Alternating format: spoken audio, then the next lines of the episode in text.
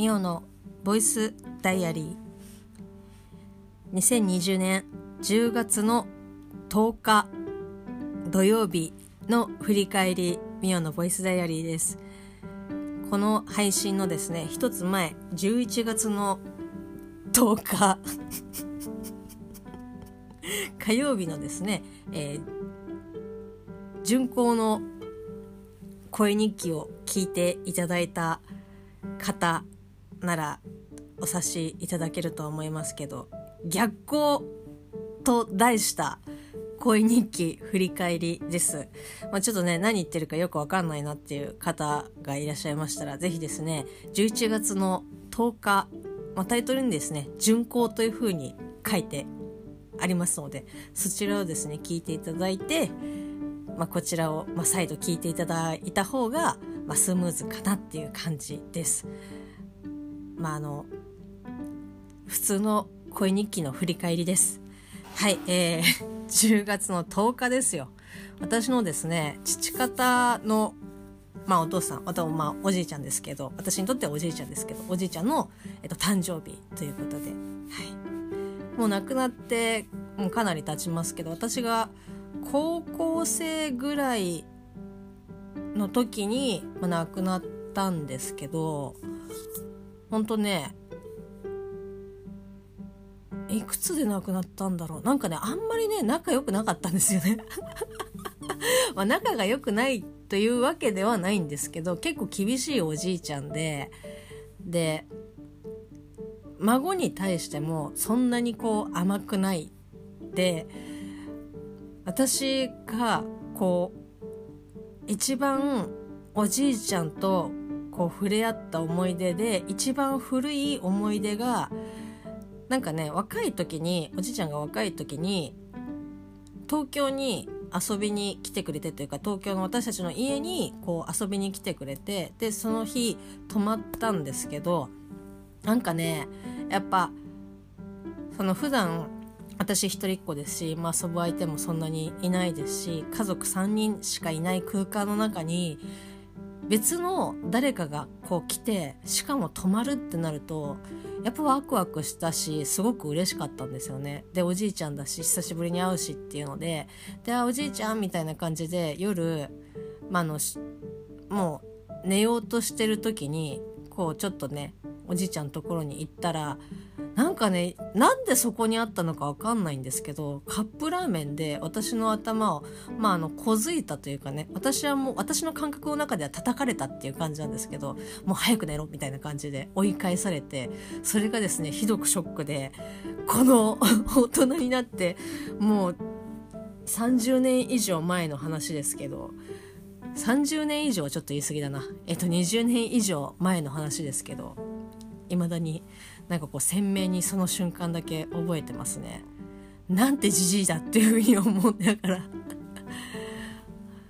あのその夜ねなしょんぼりしながら寝たのを覚えていますけど、まあ、そのおじいちゃんの誕生日10月の10日でございます。そしてですねリアルタイムでというか現代の時間に戻しまして2020年の10月の10日土曜日はですね映画を見に行っておりました。はい。そしてえー、この日はですね、まあ、私お休みだったので朝にですねマティアス・マキシムという映画をですね見てきたんですけど何？今、今言今言ったでしょ？今言ったでしょ？別にこう何の映画を見に行ったっていう報告をしなきゃいけないっていうわけじゃないでしょ？なんで言わなきゃいけないの？マティアス・マキシムという映画があるんですけどあのですねまあこう映画館に行ったりとかすると私はいつもこれから公開される映画まあこう日付がね載ってる映画のフライヤーとかまあこうカミングスーンみたいな感じでいつま公開されまあ大体来年ぐらいかなとかっていう感じの映画のフライヤーとかも、まあ、結構気に入ったやつは行ったらこう見る見ない関係なくもらってくるんですけど、まあ、その中にこの映画も入ってましてで何だったらちょっと前に見たチーズあチーズのや。えっ、ー、と「キュースはチーズの夢を見る」っていう、えーと、水城瀬戸那さんの、まあ、漫画の実写映画を見に行ったんですけど、まあ、その時に予告がこのマティアス・マキシムの予告が流れて、まあ、おそらくですね、えー、そのキュースを見てたまあ、9割方女性でしたけど女性のお客さん、まあ、私も含めてですけどあこの映画を絶対に見に行こう。もしくはあすげえ見たいっていうふうに思ったんじゃないかなっていうふうに、えー、思います。その時はですね。で、まあ、どういった映画の内容映画の内容っていうかストーリーかっていうとまあもうこれ劇場でもう公開されていないのでちょっとねこんなことを言っても見に行けないから何とも言えないんですけどまあえっ、ー、と多分ね年齢が30代ぐらいの えっと幼なじみが幼なじみの妹、まあ、何人かねあの幼なじみの友達がいるんですけどそのうちの友達の妹がこうビデオ撮影というかねビデオでこうアート作品を作るのを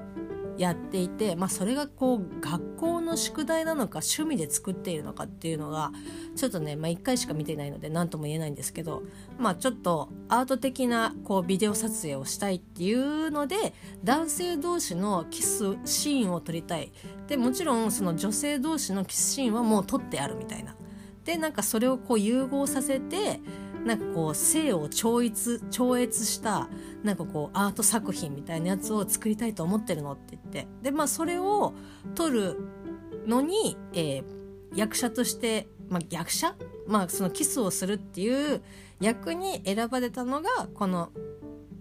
マティアスとマキシムの2人の幼じ幼なじみなんですけどもともとすごい仲が、まあ、良くて、まあ、ちっちゃい頃から、まあ、おそらく幼稚園とか、まあ、そういうぐらいの年齢から一緒に、まあ、過ごしていた、まあ、2人なんですけど、まあ、そのビデオ撮影をきっかけにまあこうお互いの気持ちに気づいてしまったみたいな感じの、まあ、出だしというかね予告はそういう出だしだったんですけどああもう絶対に見たいみたいな感じで。ねあのキュースはもう完全にまあ一応その BL っていうカテゴリーになるというかねまあ、それに近いものなんですけどだからやっぱねちょっとそういったシーンの映画とかを見るとまあどうしてもねあなんかあこうこの好みっていうかこの映画に似たようなジャンルの予告をああ持ってきたなって思って。ああまあ確かに見たいって思うよなって思って。でフライヤーでもも見てたし知ってたからああちょっとこれは絶対に見に行こうって思って。思ってたんですけどなんかねやっぱなんとなくこう見に行く時間をそんなこう是が非でも取るような感じでもなくて見たい気持ちはあったんですけどああまあちょっと今度時間ある時に見に行けたらいいなみたいな感じで思っていたんです。で私の近くの映画館でこうスケジュールを見たらもうね本当に1日1回しかやってないみたいなぐらいまで来ちゃっててああちょっとこれは厳しいかなと思ってしかも時間が、えー、8時からいや8時からってどういうこと？みたいな感じなんですけど8時からでもう早朝の時間だったんですけどでいやさすがにちょっと厳しいなっていうふうに思っていたのが金曜日、えっ、ー、と10月の9日です。金曜日に思っててでたまたまポッドキャストの番組まあ、えー、TBS ラジオをポッドキャストで配信している「アフターシックスジャンクション」えー、ライムスターの歌丸さんがやってらっしゃる番組で金曜日に映画評論があるんですけどそこでこの映画がこう取り上げられててあマジかと。やっぱりその映画を見た後にそういう歌丸さんの評論とかを聞けるというか聞くのが好きなのでいやちょっと気になってる映画かつもうすでにあの歌丸師匠が見てらっしゃるということはいやこれはちょっと見て映画館で見てその表を聞きたいなと思って。で、まあ、その表を見る前に聞くのはちょっと嫌だったのでだったらじゃあちょっと見に行こうと思って。でもあの さっきも言いましたけど8時からの回しかやってないんですよ。まあでもしょうがないですよね。とりあえずその予約をしてで金曜日に予約をしてでそしたらその時点でえっとですね私ともう一人いらっしゃったんです。私が席を予約してもうすでにもう一席こう埋まっててでも特にね他のこう埋まってる席とかはなかったんであなんかまだそんなにこう見る人いないのかなみたいな感じでで土曜日なってもう朝ギリギリですよ。だってもう7時に起きても結構ギリギリ。でしかもその時自転車がなくて。でまあ歩くと大体まあ30分はかかんないけど20分ぐらいはかかるみたいな。小走りでね。でしかもその日は天候がめちゃくちゃ悪くて雨も降っててで寒かったしいやどうしようかなって思って。で途中までもう本当に走ってギリギリ、まあ、予告に間に合うかなみたいな感じだったんですけどもうとにかく行くだけ行こうみたいな。で行って席が、まあ、まだ空いてればもう一回取り直そうあの予約のやつは時間が過ぎちゃうだろうからその場で行って取ろうと思ってでなんとかまあもう劇場に着いてで席を見たら、えー、私の予約していた席はもうね時間が過ぎてしまってキャンセル扱いで空席になってたんですけど私が前日に見た、えー、もう一人の方は、まあ、そのまま残っていたのであ結局 この回は私ともう一人の方の2人だけのために上映されてた回だったんですよ。まあ、別にそのためだけではもちろんないですけど私ともう一人しかいなくてであマジかって思いながら、えー、その映画を見たんですけどだからねこう周りの人の頭とかね頭部とかそういうのを見て見えたりとかしてこうなんかチラチラこう目がこうどっか行ったりとかっていうことは一切なくもう本当にいい環境で見れてるんですけど逆に人がいなさすぎてちょっとそわそわするみたいな感じでした。そして映画の内容がですね先ほどというかねちょっと前に言いましたけど「急走」を見た時にあちょっと BL 的にあ見たいかもとかって思ってた自分を殴り飛ばしたいぐらいもうねほんとそういうんじゃねえみたいな。なんかその、ま、もちろんその男性同士の恋愛ではあるんだけどなんかねそのなんかもうそういうくくりじゃないんですよね。なんかこう人を好きになった時にどうすればいいか。でしかもその幼なじみでずっと要はこう付き合うとか好きとかっていうこう恋愛的に好きとかっていうのがなければもうおそらく永遠とこう続けられる友情。だけどこのなんとなくこう自分の中に芽生えてしまった恋愛感情があるがゆえにこう友情を壊してまでその恋愛に行っていいのかっていう葛藤もあるしなんかねなんかその男同士だからとかっていう感じの会話とかそういう周りの目とかあの雰囲気とかっていうのは一切なくて本当に一切ないんですよ。なんかまあ幼なじみ同士なんか友達同士がまあ好き好き合ってるかもしれないみたいな。で周りの友達とかもなんとなくそれを察しててなんか別にこうからかったりとかっていうことも全然なくてなんか本当にね見ててすごく気持ちが良かったですね。だからもう、まあ、性別であのくくるんだったら、まあ、男性同士の恋愛になってしまうんですけどもう全然ねもう普通に恋愛の映画でしたね。だからあなんか男の人同士がこうキスしてるみたいな感じであちょっと絶対見たいかもとかって思ってた自分を本当に殴り飛ばしたい。であの全然私はこの映画の監督を知らなくて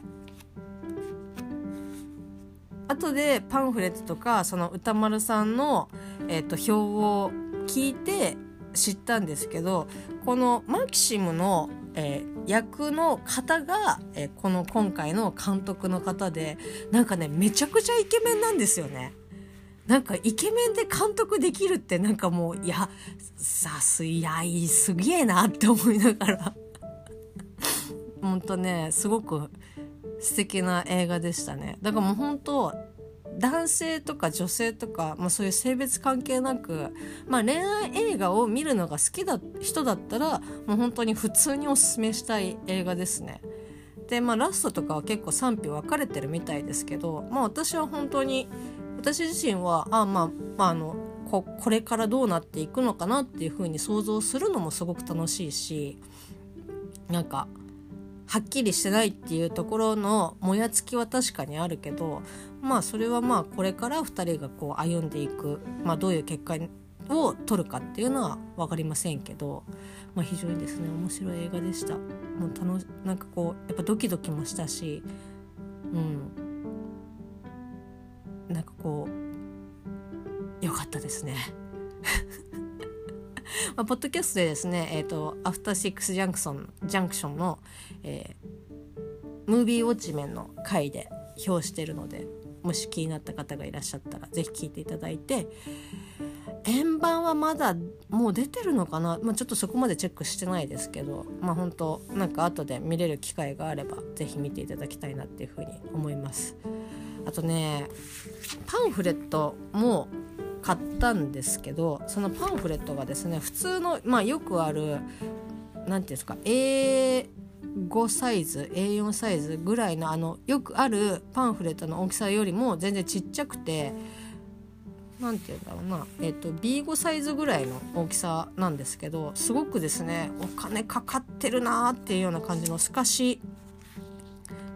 の表紙だったりとかするんですけどこれもでもね値段が1,000円いかなかったのかな。だから値段の割に結構ちゃんと手が込んでてあなんか本当ありがとうございますっていう。なんかもう安っぽい感想しか言えないですけどまあ本当ね是非見ていただきたいなって思いますし私はこういったこうねこう恋愛感情抜きで抜きっていうかそういうのとかじゃなくこう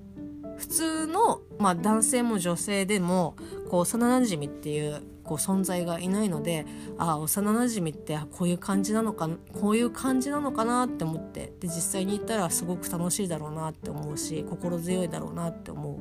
うところもありますしなんかこう男の子同士のこうキャッキャしてる感じあこれは女子にはないなっていう感覚でしたね。もう本当にカラッカラにこうね気持ちがいいぐらい仲がいいんですよこいつら。だからもうねそこを見るだけでも全然楽しいですね。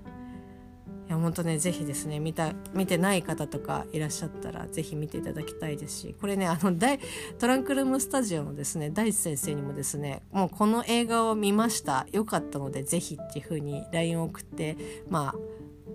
結構ねいい感じの反応をいただいたんですけどまあおそらくね見に行ってないとは思いますけど男の人とかにね言うとまあああ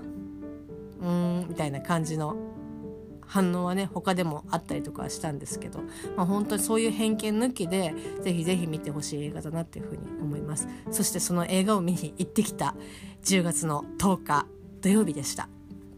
いやーちょっと長くなっちゃったな。はい、えー、そしたらですね、えーと、逆光振り返りでした。さあこうやってね巡航と逆光で、えー、攻撃作戦を行いながらサボってきた分を縮めていきたいと思います。それではまたね。